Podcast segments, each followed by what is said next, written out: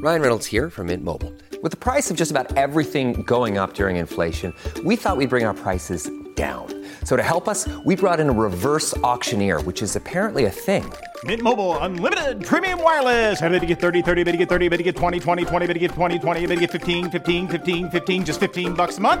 So, Give it a try at mintmobile.com slash switch. $45 upfront for three months plus taxes and fees. Promo rate for new customers for limited time. Unlimited more than 40 gigabytes per month. Slows. Full terms at mintmobile.com.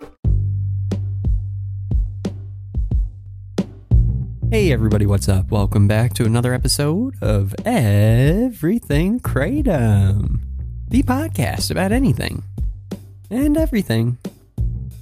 Kratom. Great to have you with us on this Friday morning. Welcome to the end of the week and the start of the weekend. Well, soon. Today, this is another brief episode, so my apologies, but I'm going to try and finish off the week, uh, you know, work wise, very strong so that I can really enjoy the weekend. Today, I just wanted to talk very briefly a little bit about this idea I've had recently, and it's basically this straight to the point.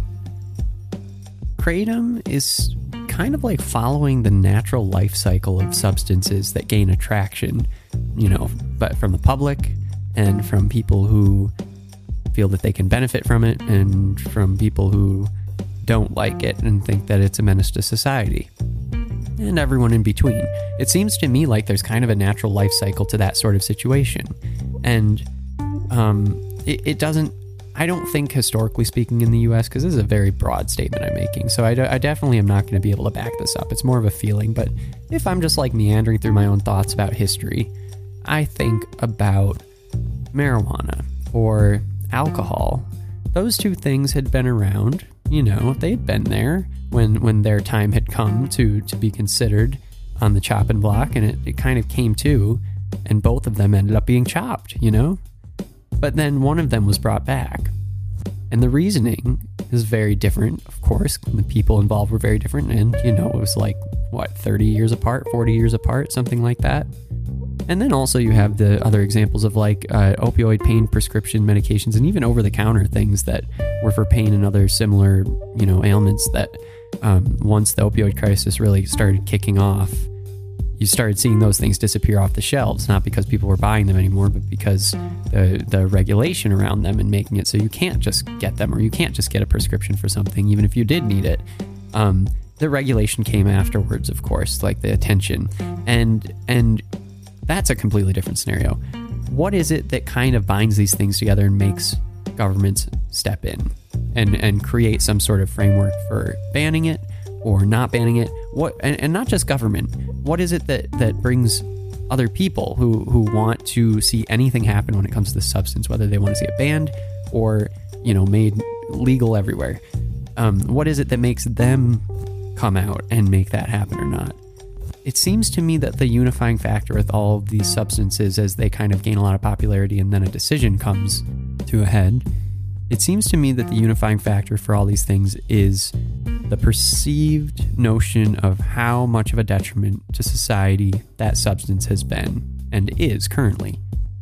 And at you know face value that's kind of obvious like of course anyone can come up and be like well you just wasted the first three minutes of your podcast episode saying something that anybody would think of in 10 seconds. Of course people are going to ban something or not ban something based on if it's dangerous or not in their minds. Like that's basically what that means right?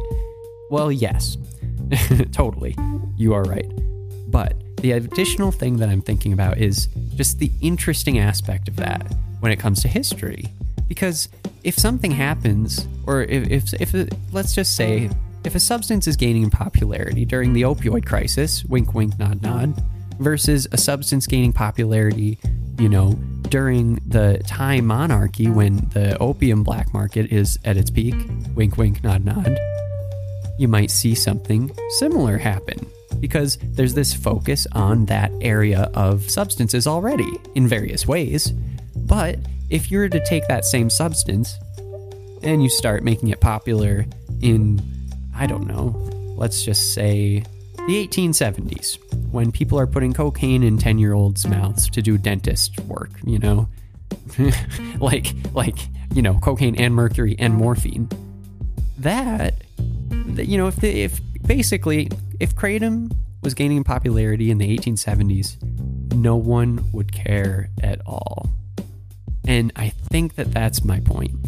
How weird and interesting it is that just based on the time period we're in and what people have experienced relatively recently, and what society is thinking of, afraid of, dealing with, for all good reasons, mostly, that that is what can influence the banning of a substance and not necessarily simply is it good or bad. There you go. Now I'm going to stop. All right. Hope it wasn't too much of a waste of your morning. I've got to get to work, but that's the thing I'm thinking of today. Take it easy, everyone. Have a great weekend. We'll be back on Monday. Talk to you then. Bye bye.